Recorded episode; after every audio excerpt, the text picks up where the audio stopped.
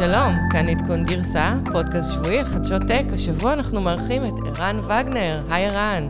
אהלן, בוקר טוב. בוקר טוב, ערן הוא managing אה, partner בקרן הון סיכון אה, i3, שמשקיעה אה, ב super early stage בסטארט-אפים שמתמחים ב deep tech. אה, אני וערן מכירים כבר כמה שנים?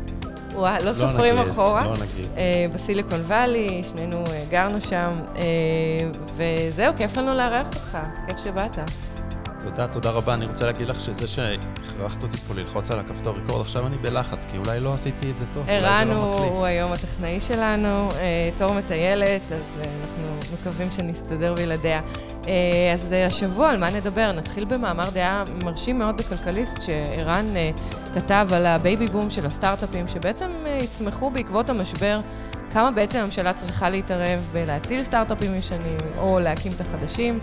אה, נמשיך בכתבה מאוד מעניינת בוול סטריט ג'ורנל על GE Digital, אה, וה title של הכתבה זה האם אה, מכבים שם את האור. כתבה קצת, קצת מתסכלת על חדשנות בחברה שלא ממש הצליחה. נמשיך על שיח על מובילאיי שמתחילה לעשות testing בגרמניה. זה באמת הישג גדול, והם עושים חייל בפרויקט שלהם עם VW. דיסני, אה, מצטרפים לרשימת הגדולים שכבר לא מפרסמים בפייסבוק. נדבר על בעיות מוסר של הפלטפורמה ועל מי בעצם אה, מוטלת האחריות אה, לסנן את התוכן. סוכנות החלל של איחוד האמירויות, דיברנו על זה בשבוע שעבר, הם המריאו, רק רצינו לעדכן. וטיק טוק, טיק טוק רבים עם העולם הערבי. לונדון לא מאשרים בנייה של HQ, ואנחנו ננסה להבין למה ואיך טראמפ הגיב. אה, אז יאללה, בואו נתחיל, ערן. אה, דיברנו על הכתבה שבעצם אה, פורסמה, מאמר דעה שפורסם בכלכליסט. אנחנו שומעים שיש כאן בעצם משבר גדול, ואחרי כל משבר יש מן הסתם דעיכה של סטארט-אפים או של חברות שכבר לא רלוונטיות. וצמיחה של סטארט-אפים חדשים. אתה בעצם קראת לכל התהליך הזה, The crisis will lead to a baby boom in the tech sector, שבעצם המשבר יוליד את ה baby boom החדשים, כמו תינוקות שנולדים אחרי המלחמה. אני חושבת שזה מקסים, אה, גם הכתבה כתובה מאוד יפה וגם התיאור שבו, שבו השתמשת. אה, אני חושבת שזה מאוד מעניין אותי לשמוע מה אתה חושב בעצם, אה, גם על הנפילה של הסטארט-אפים, מי ייפול, וגם כמה הממשלה בעצם צריכה להתערב בזה. בכתבה השוויתי קצת את התהליך לשריפת יער, שבה העצים הגדולים שבעצם מסתירים את השמש מכל מה שמנסה לצמוח למטה, אה, נופלים ופתאום למטה מתמלא בירוק והרבה דברים חדשים קורים. עולם הסטארט-אפים הוא בנוי אה, כעולם אה, דרוויניסטי בעיקרון. זאת אומרת, לתת לסטארט-אפ למות, אה, אם הוא לא מצליח לממש את הייעוד שלו, בכל שלב שבו שמים לב שהוא לא אה, הכי יעיל, הכי טוב, הכי אה, מהיר, אה, זה, זה משהו טבעי שקורה גם בטבע, ואנחנו חושבים שהתהליך הזה הוא תהליך נכון. כן. הוא לפעמים כואב, הוא לפעמים עצוב, אבל הוא תהליך נכון. ומאורע קטסטרופלי כמו מה שקורה לנו עכשיו, באמת אה, אה, אמור לייצר אה, דור חדש של סטארט-אפים חדשים, טובים יותר, שיודעים להתגבר יותר טוב על כל מיני אה, כשלים של השוק. אבל אה, זה נכון שגם ממשלות מנסות לעזור פה בתהליך, כדי שסטארט-אפים בוגרים יותר, שאולי אפשר לתמוך בהם לפרק זמן קצר, יכולים אחר כך להמשיך ו- וכן לנצח. כן. השתדלתי במאמר דווקא לא לקבוע דעה לחיוב או לשלילה. בטח אה, יודעת שהיו קולות אה, בתעשייה שקראו... אה, כן, נכון, היה לעזור. באמת כתבה לא מזמן עם כמה VCs מאוד מרכזיים, TLV, א', 83 North, שהם בעצם קראו לממשלה, בעיקר לרשות החדשנות, לא לעזור לסטארט-אפים שהם על סף קריסה, והם אומרים, אנחנו נעזור למי שצריך, אנחנו נתמוך בעצם בחזקים מבחינתנו, לנו יש ראייה הרבה יותר מעמיקה על השוק, על הטכנולוגיה, על הצוות, אנחנו יודעים ששווה להשקיע בסטארט-אפ, ואתם אל תתערבו. אה, אבל אני רוצה לשאול אותך משהו, בעצם אנחנו מדברים פה על שריפה ויער, שזה דבר נורא טבעי, מה שקרה היום, כל הקריסה הזאת של המשק בגלל הקוביד היא מאוד לא טבעית, זאת אומרת, בואו נסתכל דוגמה על אה, חברה שהיא חברה בתחום הטראבל טק, או האנטרטיימנט, יכול להיות שזו חברה נהדרת, אבל היום פשוט יום אחד השוק עצר. והשאלה, איך, איך אפשר לדעת למי לעזור ולמי לא, ובעצם האם זה באמת זבל אורגני, כמו שאתה אומר, או שזה משהו שהוא קצת מאולץ במקרה הזה, ה- כל הקריסה הזו והצמיחה של עולם חדש, שאולי אם לא היה קוביד, לא היה צריך לצמוח ולפרוח אה, מחדש. נכון, אני חושב שהוויכוח בין מי יודע לעשות את זה יותר טוב, התעשייה בעצמה או הממשלה, נראה לי שהוא הוכרע מזמן. התעשייה יודעת לעשות את זה כנראה יותר טוב מהממשלה, ואני חושב שהממשלה גם הבינה שהיא לא הולכת פה להיות הראוטר של לאן הולך הכסף, היא פשוט מעמידה כסף לרשות גופים שהם מקווים שיהיו מספיק מקצועיים כדי לעשות את זה. דוגמה נהדרת, הייתה תוכנית יוזמה בזמנו שהייתה סופר מוצלחת והזניקה פה את התעשייה. את כל התעשייה בשנות, בתחילת שנות ה-90. שבעצם נתנו, הממשלה נתנה כסף ל-VCs, לקרנות הון סיכון, שהם ישקיעו בסטארט-אפים. כן, היא נתנה סוג כן. של ביטוח לגורמים זרים שרצו להיכנס לארץ. אה, ולאחר מכן, כשהכול הצליח, אה, אפשר היה לקנות אותה החוצה ובעצם לגרוף את כל הרווחים לגופים הפרטיים, וזו תוכנית שהצליחה מאוד והייתה אינסנטיב מאוד גדול לאנשים להקים פה את הקרנות הראשונות. כן, והיום מן הסתם הממשלה יותר תומכת בסטארט-אפים שנמצאים ב-growth, בשלב יותר מתקדם, שנתקעים, ולא לא בקרנות הון סיכון, כי יש פה המון כסף. הבנתי. אבל אה, מה, מה אתה חושב באמת על התוכנית החדשה שהממשלה מציעה, עם סעיף 40? מה הם למעשה מציעים לסטארט-אפים עכשיו? בגדול, מה זה אומר התוכנית הזו? בגדול, ממה שאני יודע, הממשלה הקציבה סכום של משהו כמו 2 מיליארד שקל להזרים תוך תקופה של משהו כמו 18 חודש, אה, שזה יחסית מהר מאוד, אה, כמו שאנחנו קוראים לזה, לפרק כזה סכום של כסף. אה, הוא כנראה ילך באמת לחברות בוגרות יותר. אה, ויש בזה היגיון מסוים, אפשר, אה, אפשר להתכחש לזה, אה, והם נותנים את זה לגורמים המוסדיים הישראלים שיצטרכו לייצר partnerships עם גורמים מקצועיים שידעו ומכירים את התעשייה וידעו לכאורה במה להשקיע. אני לא יודע להגיד אם אני חושב שזה טוב או לא טוב, ימים יגידו. הדברים שמתחילים היום, הסטארט-אפים שמתחילים היום מאפס, לפי דעתי פחות ייהנו מה, מהתוכנית הזאת, ויכול להיות שזאת לא כוונת הממשלה לעודד אה, יצירת עוד סטארט-אפים חדשים. כן, מעניין, כי אני לא יודעת מה אתה רואה ב... כחלק מהקרן, אבל אני רואה בדיל פלואו שאני מסתכלת עליו, דיברנו על זה גם לפני שבועיים, בתחום האוטוטק אה, לפני שנה אה, נרשמו כ-600 סטארט-אפים בישראל, היום יש פחות מ-200, עכשיו זה לא שכולם נסגרו, חלק מהם באמת עשו איזשהו shift, כי הבינו שתחום הרכב קצת מאט בגלל בעיה בייצור שהוא יותר נמוך ופחות מכירות רכב. אה, ואנחנו רואים את זה גם בתחומים אחרים, אני מניחה. יש משהו ספציפי, ש... תחום מסוים שנראה לך שצומח יותר מהר או שיעלם יותר מהר. כל הזמן עושים סטטיסטיקות לגבי ה-incoming deal flow. אה, תחום הרכב הוא באמת בולט באופן מיוחד. מי כמוך אה, מכיר ויודע, אני חושב שהיה איזשהו הייפ מאוד גדול, כמו שקורה הרבה פעמים אחרי הצלחה, כמו מובילאיי או דברים אחרים ש, שקרו, ובכלל הרצון לייצר אוטו אוטונומי. אמ, אני לא יודע לחזות מה יביא העתיד, אבל זה ברור שכל מי שנכנס לתחום הזה גילה שיש כאן תעשייה שהיא לא כל כך פשוטה לנווט, והפתרונות שמייצרים לאו דווקא מייצגים את מה שחברות גדולות כמו מרצדס או BMW או, או VW או אפילו פורד רוצים להכניס למכונית של הדור הבא, אולי עוד חמש או עוד עשר שנים. כן. אז דווקא הייתי שואל אותך, מה את חושבת שהולך לקרות לכל הסטארט-אפים האלה בתחום הרכב? כן, זו שאלה מצוינת, ותראה, יש קצת בלבלה בשוק, ואמרתי בפעם שעברה שאני לא רוצה לחוות דעה עדיין, כי צריך לחכות ולראות, אבל מה שאנחנו בהחלט uh, מבחינים זה שיש הרבה יותר סטארט-אפים בתחום של המוביליטי ו-services, שזאת אומרת, סביב הרכב, איך אפשר לגרום לחברות uh, uh, שמייצרות רכבים באמת להיות יותר רווחיות בגלל מודלים עסקיים חדשים, ולאו דווקא עוד טכנולוגיה שהיא אוטונומית לרכב, כי שם באמת יש מספר בלתי מוגבל של סטארט-אפים, ויש המון שמנסים להיכנס לשוק. וזה באמת לוקח הרבה יותר זמן. אה, מצד שני, חברות הרכב מבינות שהן צריכות לתת אה, איזשהו סרוויס אה, חדש, להיות בעצם יצרניות של לא רק טכנולוגיה, אלא גם Data Analytics, ולתת איזשהו value לנהג שהוא מעבר לרכב עצמו, אז שם באמת זה הולך לגדול. אבל מה עושים למשל לחברת travel גדולה, שאתה יודע, שגייסה... אה, כסף, ופתאום נחתכו לה הלקוחות, אז זו חברה מצוינת. השאלה, אני חושבת שאנחנו לא חייבים לענות על זה, אבל זה, זאת השאלה, האם, האם באמת את הסטארט-אפים האלה להציל או לא, ואם אתה שואל אותי, אני חושבת שאת החברות הטובות כן, והם גם ידעו להציל את עצמם, יוכלו לגייס כסף, יוכלו באמת uh, to gain new customers, לקבל לקוחות חדשים, גם אם זה לא לקוחות שכרגע השתמשו בפתרון, אלא הם פשוט אה, התחייבו לעוד שנה אה, לרכוש את הטכנולוגיה, כי עוד שנה כולם יחזרו לטוס והם יצטרכו את הפתרונות האלה. ו- ויש כמה דוגמאות, בלי לציין שמות. לגמרי.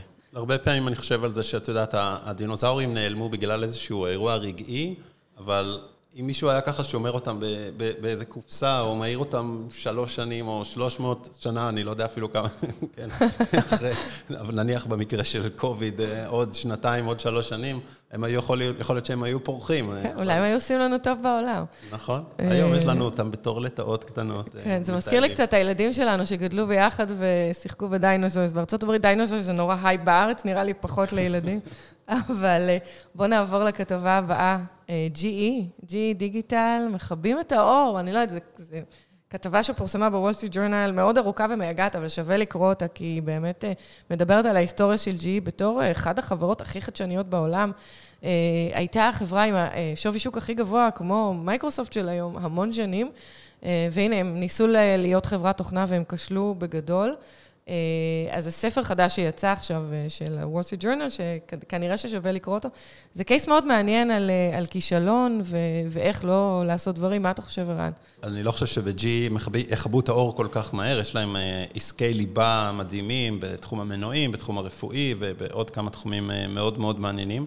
אבל זה נכון שהם הבינו מתישהו שמהפכת התעשייה הרביעית, או IoT, או Industrial IoT, זה משהו שקורה, והוא קורה אה, בכל העולם, בתור הבעלים של חלק מהמכונות הכי משוכללות והכי אה, אה, יעילות בעולם, הם חשבו שהם יוכלו לאסוף את הדאטה למקום מרכזי מהלקוחות שלהם, לספק להם שירותי תוכנה ושירותי דאטה.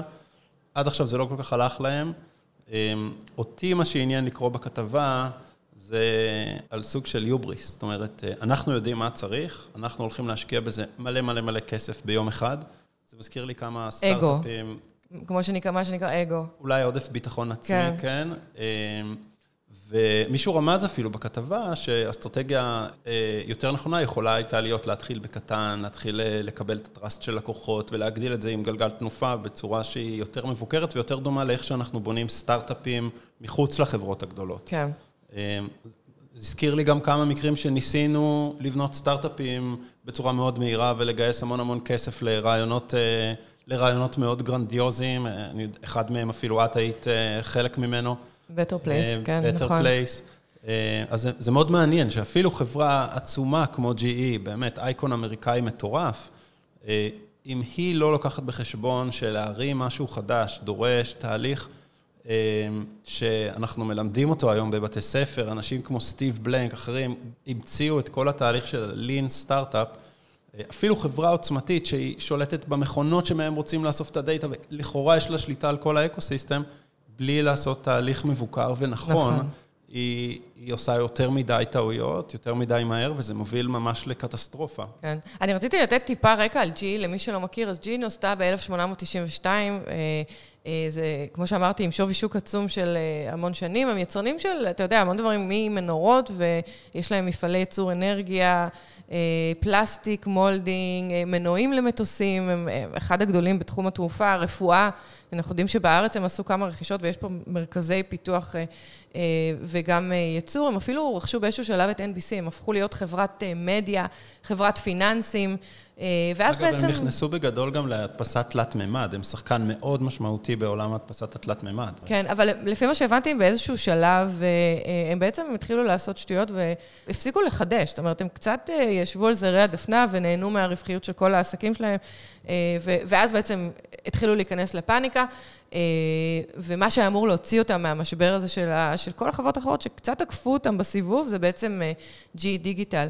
הם נכנסו לתחום הזה של מה שנקרא Industrial Internet בשנת 2012, אה, עם מנכ"ל מאוד, מאוד מרשים, מאוד חכם גם, הם עשו ideation לכל הרעיון הזה של האינדסטריאל אינטרנט. אף אחד לא ידע מה זה Industry 4.0, והם בעצם חברה שיש לה גם מצד אחד ייצור, גם המון סנסורים, יש להם את כל הדאטה אה, שרץ אצלהם בקווי ייצור, וגם את האנשים החכמים והכסף, והם בעצם הולידו את הרעיון הזה של, אה, של industrial IoT, ואיך אפשר ליצור ערך אה, שגם יכול להעלות את היעילות של הייצור, וגם לחסוך כסף בעצם בתהליכי ייצור, והם בעצם הקימו את כל המיזם הזה. המנכ"ל שלהם טען שעד 2020 הם יהיו בין עשר חברות התוכנה הגדולות בעולם. אני רוצה לשאול אותך קצת על המוצר עצמו, שנקרא Predix. או Predix, הבנתי שגם למנכ"ל לא... אפילו ב-GE לא ידעו הם לא ידעו שזה אחת הפדיחות, הם לא ידעו איך לאיית את המוצר. תספר לנו קצת על התוכנה, מה היא עושה. בעיקרון Predix אה, הייתה איזשהו vision, איזושהי מטריה מסביב לרעיון הזה שאנחנו יכולים לאסוף המון דאטה מהלקוחות שלנו, אה, ואנחנו נעשה איתו כל מיני דברים. אני חושב שחלק אה, אולי מהבעיה, שהיו שם הרבה מאוד רעיונות של מה אפשר לעשות ולמי אפשר לעשות. בכתבה אפילו מצוין שהם נכנסו לכמה פרויקטי אינטגרציה ספציפיים מול לקוחות ספציפיים והצרכים שלהם, ואחר כך חשבו שהם יעשו לזה הכללה וימצאו את הדרך. זה בהחלט אה, אוסף רעיונות מאוד מאוד מרשים, הם גם תוך כדי אה, הצליחו להשאיר על התעשייה גם חותם מאוד משמעותי בעולם הזה של לשלם על סרוויס, על דברים שהיינו רגילים לקנות. היה use case מאוד מעניין על המנועים שהם היו רגילים למכור לחברות תעופה, והם החליטו לעבור למודל שבו הם בעצם נותנים לחברות התעופה, והחברות משלמות per use. על מנוע, ואז כל עלות התחזוקה וכל עלות הניהול של המנוע נשארת בידי היצרן, בידי... כן, GE. שזה מודל שלא עובד מניסיון, אה, כמו בתחום עולם הבטריות, ש Better Place רצתה להשאיר את המנוע, אה, אז, שזה הבטריה, לב האוטו בידם, ואף חברת רכב לא הסכימה. המודל הזה הוא... הוא, אה, הוא קצת יותר מסובך ממה שחשבו ליישם. כן. יש מקומות שבהם הוא עובד נפלא, והדוגמה הכי טובה זה המדפסות של HP וקנון שיושבות ומדפיסות ספרים באמזון, ואמזון משלמת להם על, פר דף. וזה, זה, המדהים בזה זה שכשמדפסת של HP לא עובדת, אז אה, אמזון לא צריכה להיקשר לספורט ולעבור ל-second line of support ולחכה על הקו ואולי נשלח מישהו מחר כי היום הוא עסוק וזה. מדפסת לא עובדת. זה לוקח בדיוק millisecond והמדפסת של קנון מקבלת את הכסף על הדף הבא, אה, זה מהפכה מאוד מאוד משמעותית בעולם התעשייתי. מי אחראי שהמכונה תעבוד, מי אחראי לתחזק אותה, מי אחראי לתפעל אותה, מי אחראי לייצר אותה כמו כן. שצריך. נכון, ובאמת כל תחום ה-printing עבר מהפכה מטורפת שהצליחה, זאת אומרת, החדשנות שם באמת עבדה כמו שצריך. מי ששרד, הרבה נעלמו, כמו קודק למשל. זירוקס בקשיים, אבל כן, גם עברו את המהפכה הזאת די טוב. אה, אז, אה, אז בעצם, כמו שאת אומר, הפרדיקט זה תוכנה שאמורה לייצר אה, value עד מנתונים שמופקים בקו הייצור, זה בעצם Data Analytics, AI, אז עוד לא דיברו במונחים האלה. נכון. היום אנחנו יודעים שכן. אבל הבינו שאם נאסוף את הדאטה, נוכל לייצר ממנו ערך גדול. כן. למה הם נכשלו, מיכל? אז קודם כל, הם הקימו מרכז מאוד גדול אה, בסיליקון וואלי. עכשיו, שרק לדבר על זה ש-GE זו חברה שנמצאת ב-East Coast, חברה מאוד קונסרבטיבית, יש להם כמה business units, כל אה, תחום מוצרים, אה, תעופה, בריאות, כל אחד זה business unit אחר. ואז שכרו איזשהו מנכ"ל GE Digital ב-Silicon Valley, בן אדם עם הרבה אגו, אה, בן אדם אולי שמבין בחדשנות, אבל לא מבין בחברות אה, קונסרבטיביות, ונוצר שם קצר מאוד גדול, הוא קיבל חמישה מיליארד דולר כדי להקים את העסק הזה. מסכנים, ראשי ה-business unit האחרים ישבו להם ב-East Coast ולא קיבלו כלום, והם לא רצו לעבוד איתו. אז קודם כל, חברה גדולה שמייצרת מוצר חדש, במקום לבדוק את המוצר שלהם על הקווי אה, ייצור שלהם, יש, יש פה בעיה. אז זה קודם כל. לא, לא בונים חברה עם קלצ'ר כל כך שונה, צריך לדעת להביא את הקלצ'ר בתוך החברה ולעשות את זה בצורה הדרגתית, לדעתי. אחת הטעויות הגדולות שהם עשו, הם בעצם אה, לא מימשו את, ה, את המוצר שלהם אה, לפני שהם יצאו לשוק, ומסתבר שהיה שם אה, marketing ו-PR מטורף, כל העולם כבר ידע, שמעתי שהיה להם כנס אחד שנתי, כמו הכנס הגדול של אפל, שבעצם היה מוקדש לכל היוזרים העתידיים של, של ה-Predix. ובעצם הביאו לשם את כל התחרות, אה, וזה היה, אתה יודע, מחברות אה, ייעוץ כמו אקסנצ'ר, למייקרוסופטים, לכל החברות, גם יוזרים, אה, תעופה, בריאות, ובעצם הם יצרו איזשהו הייפ מטורף, ולא היה להם מוצר שעובד.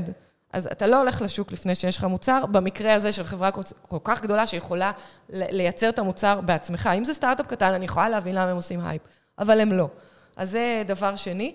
אה, מה שעוד הבנתי זה שהמנכ"ל ממש הכריח את מנהל, מנהלי ה-business unit להשתמש במוצר הזה, אה, והיה שם כאוס מאוד מאוד גדול, הם, הם לא רצו, לא הצליחו, לא, המוצר לא עבד. ברגע שרצו לתקן, התחילו להביא בכירים מאפל, ממייקרוסופט, מאמזון, וזה יצר עוד יותר סמטוחה.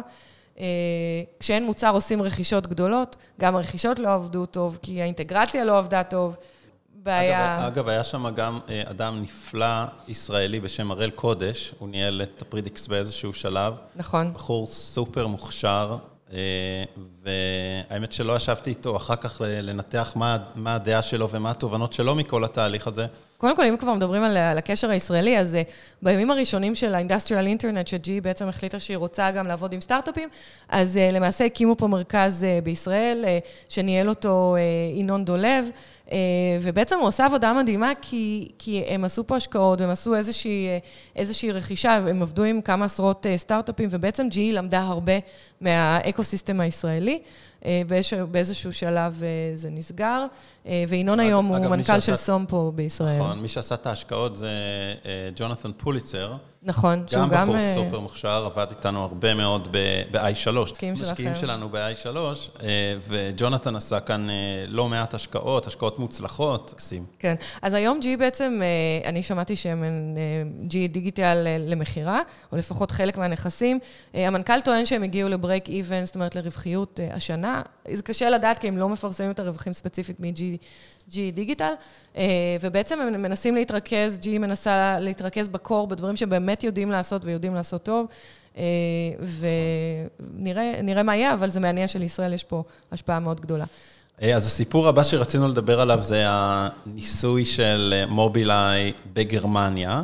האמת שהופתעתי בזמן האחרון לדעת שיש הרבה אנשים שלא יודעים שבירושלים כבר מסתובבות חודשים ארוכים מכוניות אוטונומיות לחלוטין של מובילאיי, עם נהג מאחורה, רק כדי לוודא ש... מאחורה, לא מקדימה, לא ליד ההגה. סליחה, ליד ההגה, מאחורי ההגה, סליחה, מאחורי ההגה, כדי לוודא שלא קורים דברים קטסטרופליים. והם באמת הצליחו לקבל אישור לעבוד גם בגרמניה. בואי, בואי, בואי תסבירי לנו קצת, מיכל, מה זה אומר ו, ומה גודל ההישג, מה יכול לקרות מזה? כן, אז קודם כל זה הישג מאוד גדול לחברה שרוצה באמת לבחון את הטכנולוגיה שלה האוטונומית. מובילאיי בעצמה, היא מייצרת את כל, ה, את כל ה full stack, את כל המערכת הזו שיכולה לקחת רכב ולהפוך אותו לאוטונומי, והיא עושה את זה בשתי טכנולוגיות, אחת בעזרת מצלמות.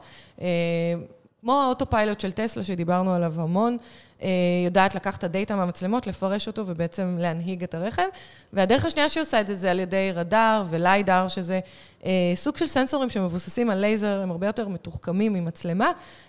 הם בעצם מודדים את המרחק בין הרכב לאיזשהו חפץ או לכביש עצמו, ומייצרים איזושהי תמונה תלת-ממדית של הכביש. למובילאיי גם יש, יש מוצר מאוד מעניין שנקרא רם, שבעצם בעזרת קראוד, כמו crowd sourcing, במקרה הזה זה, זה תמונות שרכבים לוקחים תוך כדי נהיגה, הם בעצם יכולים לייצר מיפוי של כל, כל העולם בסופו של דבר, ובעזרת זה רכב יודע למעשה איפה הוא נמצא.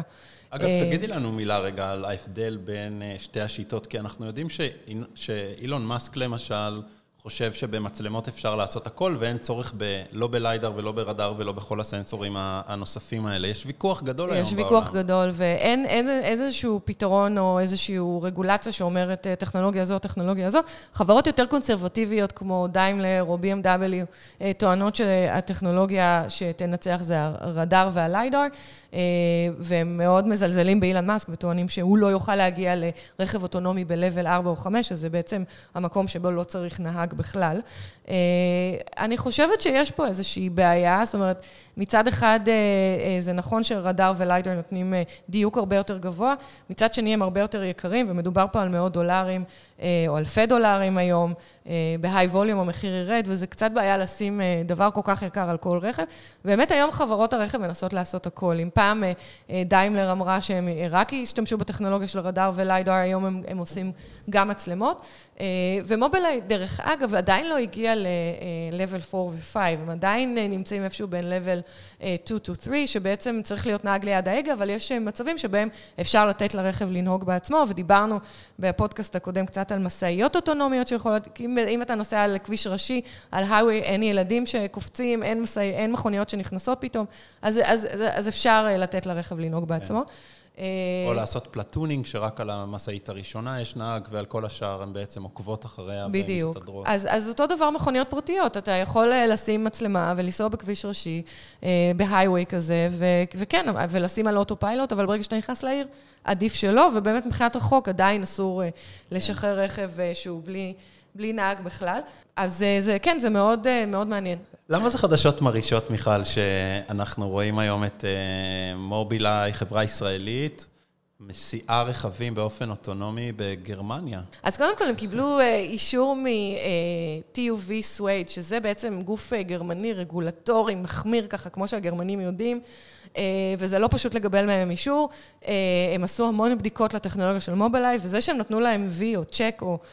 approval, זה כבר מביא את מובילאיי קדימה מול OEMs, מול חברות רכב רבות, וגם מול, מול היוזרים, האנשים שייסעו ברכב הזה, שרואים את הרכבים האלה בגרמניה. הם, הם למעשה קיבלו אישור לנסוע גם באוטובן, זאת אומרת, יכולים לנסוע בכל גרמניה, שזה מדהים, עד למהירות של 130 קילומטר בשעה. הדבר הזה בעצם... אני חושבת, אחד הדברים החשובים זה, זה מקרב אותם בצעדי ענק להיות ספקי שירות מובילאיי, ולא רק ספקי צ'יפים, ותחשוב, זו חברה של, זה בעצם טיר 3, זו חברה שהיא מספקת צ'יפים, מובילאיי, אינטל, אינטל רכשה אותם. אז היום הם עשו partnership עם VW, עם חברת הרכב, והם הולכים לספק את ציי המכוניות, לא את המכוניות עצמן, אבל את הטכנולוגיה ואת השירות, להיות בעצם כמו מוניות, לספק שירות של רכב אוטונומי, והם עשו רכישה מאוד מעניינת מדהים. של מוביט גם נכון. בארץ. ערן, אתה היית חלק גדול מההיסטוריה של מוביט, היית אחד המשקיעים הראשונים שלהם, נכון? נכון, הובלתי, היה לי את, את המזל הגדול להוביל את סיבוב הסיד במוביט בשנת 2012. וואי, זה, שזה מדהים. אתה בעצם היית מהראשונים ש, שראו וחזו את המהפכה הזאת שתקרה. זה היה בהחלט בזמנו לא, לא טריוויאלי לראות את זה. אני חושב ש... אני מספר לאנשים והם לא מאמינים לי, שאחד הטיעונים המרכזיים של אנשים שחשבו שזה לא יצליח בהתחלה, אחר כך היו הרבה טיעונים אחרים, הייתה שאנשים שנוסעים באוטובוס, בכלל לא יהיה להם סמארטפון. זאת אומרת, אנשים בשנת 2012 עוד, עוד, לא, עוד לא ראו את, ה, את העובדה שסמארטפון זה יהיה הטלפון הבסיסי. נתקשה להשיג טלפון ב... מסוג אחר. כן, בתחילת מהפכת הקונקטיביטי, שרק בעצם... לגמרי. מי שבאמת יכל להרשות לעצמו, היה לו טלפון, ולא כל ילד בן, בן תשע עלה על אוטובוס, שזה מדהים. נכון. אני חושב שהעובדה שבשנת 2000, אתם חזרתם שנה אחרינו, אני חושב, כן. שגרנו בסיליקון וואלי וחווינו את המהפכה של אפל משם, אני חושב שזה היה חלק גדול ביכולת שלי לפחות להבין שהמהפכה התחילה ולשם זה הולך. כן, כן אני זוכרת את הילדים שלנו יושבים בחנות של אפל ומתחילים לדפדף בכל הטלפונים ומחשבים ולשחק, היה שם פינה לילדים, וזה היה די shocking, אבל מובילאיי מצטרפת להיות חלק ממהפכת ה mobility, והיא לא רק ספקית צ'יפים, שזה באמת מדהים. ואנחנו נוריד בפניהם את הכובע, כי השבוע גם הודיעו על עסקה עם פורד, שבעצם מצטרפים לפיתוח טכנולוגיה ב-level 1 ו-2, זאת אומרת, ברכב שהוא קצת אוטונומי, אבל עובדים עם עוד ועוד חברות רכב, והם נהיים באמת דבר אמיתי. טוב, אז בואו נעבור לחדשות הבאות. דיסני ופייסבוק מתרחקים. דיסני מצטרפת לשורה של מפרסמים שבעצם נוטשים את פייסבוק, כבר לא הולכים לפרסם, והשנה רק הם שמו שם משהו כמו 200 מיליון דולר. רן, מה קורה פה? מה, מה שמעת? קודם כל, אני, אני לא בטוח שהם נוטשים, כן? אבל אין ספק שזה אקט מאוד מאוד משמעותי מצידה של, של דיסני. לא ברור לאף אחד היום מה בעצם התפקיד האמיתי של פייסבוק בלעשות ולידציה של האינפורמציה שזורמת בתוך הרשת החברתית שלה. מצד אחד אנחנו מנסים להשוות את זה לעיתונים ולמערכת של וידוי עובדות ואיזשהו סוג של אחריות חברתית על מה שמופיע ב, ב, בעיתון, מהכותרת הראשית ועד ללוח הדרושים אפילו. ומצד שני יש לנו כלים כמו וואטסאפ של הפצת מידע או לדיונים בין אנשים, שם אנחנו לא כל כך מצפים שמישהו יעשה ולידציה, אגב, וואטסאפ זה בבעלות פייסבוק באותה מידה. אנחנו לא מצפים שמישהו שם יעשה fact checking של מה שאני אומר לך, או מה שאני אפילו אומר ב... למרות ששם הם עושים את זה די טוב, כי אחרי שאתה מדבר בוואטסאפ, פתאום אתה רואה פרסומת בפייסבוק, אבל... הם יודעים מה אתה אומר, אבל הם לא מנסים לצנזר. הם עושים את זה כשנוח להם, כן. נכון, והרשת החברתית היא נמצאת באיזשהו מקום באמצע, והרבה אנשים... חושבים שזה, שזה לא בסדר בעצם שפייסבוק עוזרת להפיץ מסרים שהם יכולים להיות מסרי שנאה, הם יכולים להיות מסרים של פגיעה באנשים, בילדים, בכל מיני אוכלוסיות חלשות, ובאופן כללי בלהפיץ שטויות, בואו נקרא לזה או בשמו. או תוכן פוליטי שהוא תוכן פוליטי, לא או... רלוונטי. אז בעצם, אז בעצם דיסני, שעיקר הפרסום שלהם זה על דיסני פלאס, שזה אפליקציית סטרימינג שלהם, של בעצם תוכן כמו נטפליקס, שיצא לאחרונה, והם מנסים לדחוף אותו באופן מאוד רציני. הם החליטו ש... שפייסבוק זה לא הפלטפורמה. אנחנו רואים שגם סטארבקס וגם פייסבוק, גם יוניליבר Verizon, כל כך הרבה לא מפרסמים בפייסבוק. אתה חושב שזה פלטפורמה של אהבה? אני לא יודע לחזות את העתיד של פייסבוק, הם מתמודדים אגב עם שאלות כאלה גם מול הקונגרס האמריקאי ובמקומות אחרים. אה, נראה לי שצוקרברג יצטרך לחשוב טוב טוב איפה הוא, איפה הוא שם את הגבול. אין לי שום ספק שהוא יצטרך לעשות משהו, כי זה נראה כרגע שכל המשתמשים ומכל הצדדים, גם הספונסרים, אה, לא כל כך אוהבים את המקום שבו זה נמצא כרגע. הוא כנראה יצטרך לזוז משם, והוא כבר עושה כל מיני צעדים כדי לבצע את זה באמת. איפה זה ייגמר אני לא יודע. אני כמוך יודע שהילדים שלנו כבר טיפה פחות נמצאים כן. בפייסבוק. או שבכלל לא, הם יותר באינסטגרם, שבעצם, אני חושבת שפה זה הגאונות של פייסבוק, הם עשו את הרכישה של אינסטגרם ושל וואטסאפ, אה, הם, הם לכאורה כאילו ירו לעצמם ברגליים, כי הם לא ידעו שוואטסאפ או אינסטגרם יצליחו כל כך, נכון. אבל אה, היה סיכוי שפייסבוק ייפגעו, נכון. אה, אבל לכאורה זה היה דבר מדהים, כי היום נכון. זה הפלטפורמות. אנחנו שומעים עוד שמות, אנחנו שומעים על, בתור הזקנים, כן? אנחנו שומעים על טיק טוק. ואנחנו שומעים על האוס פארטי. בזמן האחרון, אני לא יודע מה קרה לילדים, הם ב... ישנים בימים וערים בלילות, הם על האוס פארטי כל הלילה. כן, זה אה, כל אחד לבד בבית מאוד, שלו. זה מטורף, כן. אה, אתה יודע, גם הקוביד הביא לאיזשהו מקום של התעוררות מחדש. הבנתי שדיברתם בשבוע שעבר על השיגור המתוכנן של איחוד האמירויות אה, של חללית לעבר מאדים. אה, יש איזה חדש בנושא הזה? אני הבנתי שהיה שיגור מוצלח. כן, אז זה מה שרצינו לעדכן, שלכל המאזינים שדאגו, אה, אז היה שיגור מוצלח, איחוד המוריות הצליחה לשגר בפעם הראשונה אה, מעבורת לכיוון מאדים, זה ייקח להם שבעה חודשים להגיע לשם. היה איזשהו חשש, איזושהי תקלה שאחד הפאנלים הסולאריים לא ייפתח, כי היה איזשהו קוצר בתקשורת, אבל בסוף הוא נפתח והכל בסדר. אה, זה הולך לקחת אה, שבעה חודשים, כמו, אמר, כמו שאמרנו, אה, והמעבורת הולכת לנחות בעצם לקראת יום העצמאות החמישים של המדינה. מה היא הולכת לעשות שם? יש לה איזה תפקיד מסוים? כן, אז דיברנו על זה קצת בשבוע שעבר, ואני אחזור, כי באמת אני חושבת שהחדשות בארץ התעוררו רק השבוע, אנחנו הקדמנו כרגיל את כולם. אז מה שסיפרנו זה שהם בעצם הולכים לקחת את התפקיד של אה, חיזוי והבנה של מזג אוויר אה, על גבי הכוכב. רוב המשימות הקודמות אה, התרכזו בעיקר בהבנת פני השטח, ומה שאיחוד האמירויות הולכים לעשות, עם ציוד מאוד יקר שהם השקיעו בו, להבין מה תנאי מזג אוויר. יש סופות חול מאוד קשות במאדים, וכשהאנושות תגיע למאדים, הם לא יוכלו לשרוד בסופות חול, הם לא ידעו בדיוק מתי מתרחשים. מתרחשות, איפה הן מתרחשות ואיך להתגונן בפניהן, אה, טמפרטורות על פני הכוכב במקומות אה, שונים. אני חושבת שאחד ה challenge-ים המרכזיים, ואנחנו נחזיק להם אצבעות, אני חושבת שנחזיק להם אצבעות, אה, הולך להיות בנחיתה, כי הם בעצם הולכים להאט ממהירות של 121 אלף קילומטר לשעה למהירות של רכב רגיל, ושם יהיה challenge גדול. אני חושבת שתנאי מזג אוויר הם יצליחו. אם הם יגיעו למצב הזה, הם יוכלו לחזות, לשלוח תנאי מזג אוויר. כשהמעבורת תהיה ליד הכוכב, ייקח המון. זמן לקבל את האות מכדור הארץ. זאת אומרת שכל תקלה שתקרה אה, סמוך לכוכב בעצם לא, לא תוכל להיות אה, נשלטת על ידי אה, מרכז הבקרה בכדור הארץ, ובגלל זה הרכב הזה או המעבורת צריכות להיות אוטונומיות לחלוטין, אפרופו רכב אוטונומי.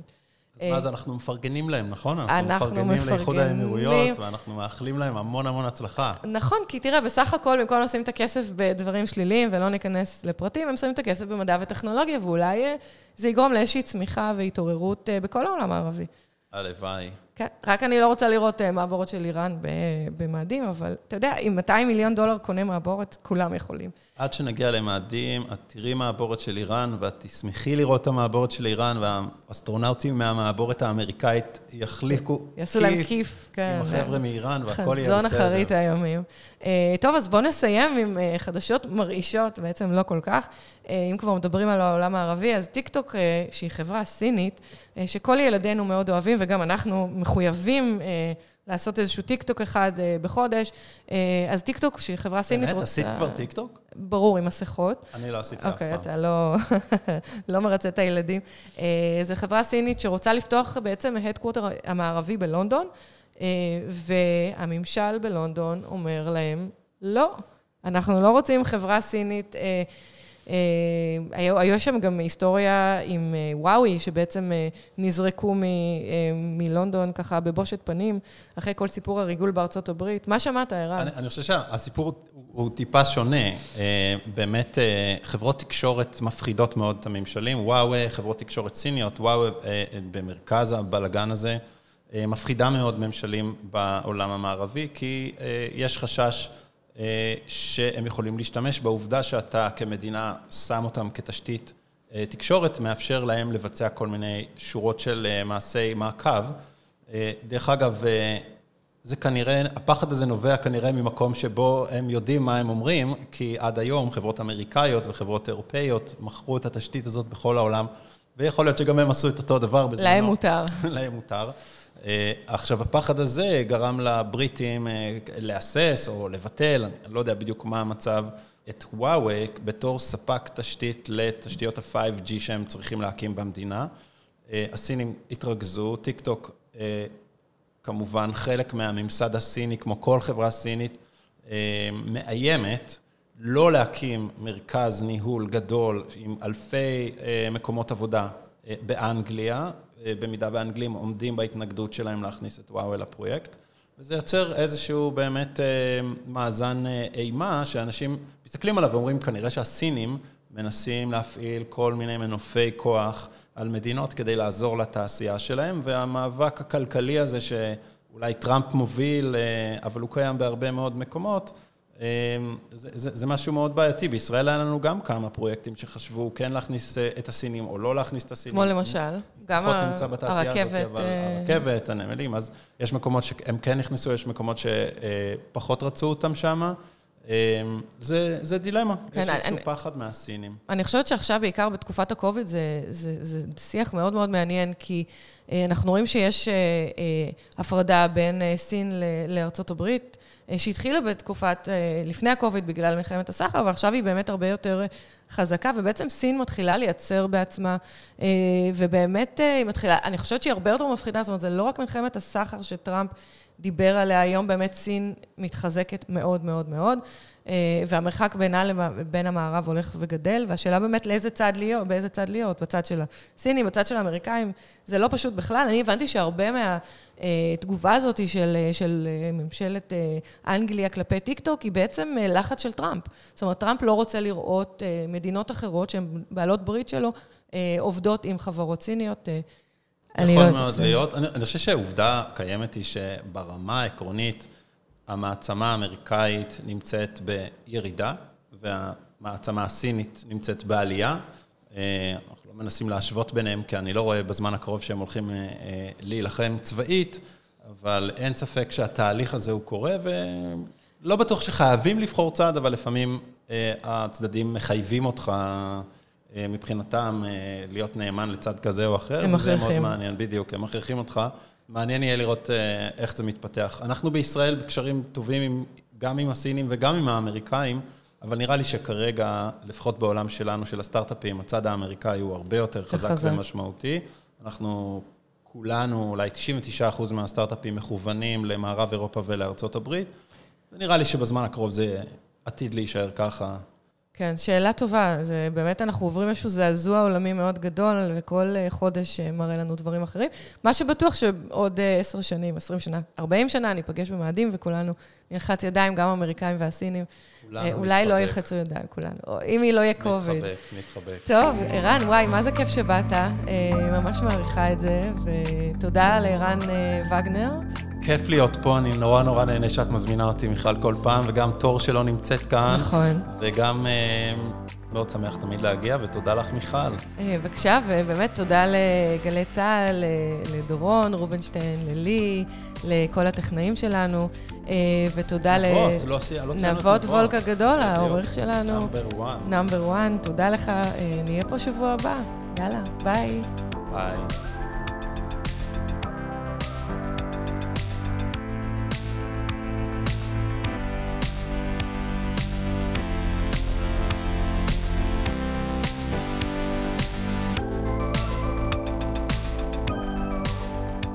תגיד, אתה שמעת שפרצו לטוויטר?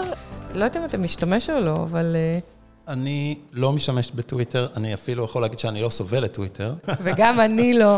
נבות בתור, אנחנו לא סובלים את טוויטר. בדיוק, אבל זה היה קטע נורא מצחיק, שכמה ילדים קנו איזה כלי לפריצה מאוד מאוד יעיל כנראה אה, לטוויטר, וגרמו שם לקצת בלאגן. אה, אני חושב שזה מעניין היה לראות אם, או יהיה לראות בעתיד אה, מה אה, ממשלת סין, ממשלת ישראל, או אחת מהמדינות שבאמת חזקות ב hacking, אה, יכולות לעשות על ידי השתלטות על הרבה מאוד אקאונטים בטוויטר. של אבל... אנשים מפורסמים, הבנתי. של אנשים מפורסמים. שלי, שלך. לא ש... עכשיו סוף סוף אנחנו אקטיביים, כי פרצו לנו ושידרו כל מיני דברים. אם מישהו ישדר משהו ב account שלי בטוויטר, אני חושב שחברת טוויטר בעצמה, כאילו... תתקשר. תתקשר אליו ותגיד, אתה בטוח ש... כן. טוב, ואני בעד טוויטר, סתם לא, לא משמיצה אותם, מקווה שיום אחד אני גם אתחבר. יאללה, ביי. ביי.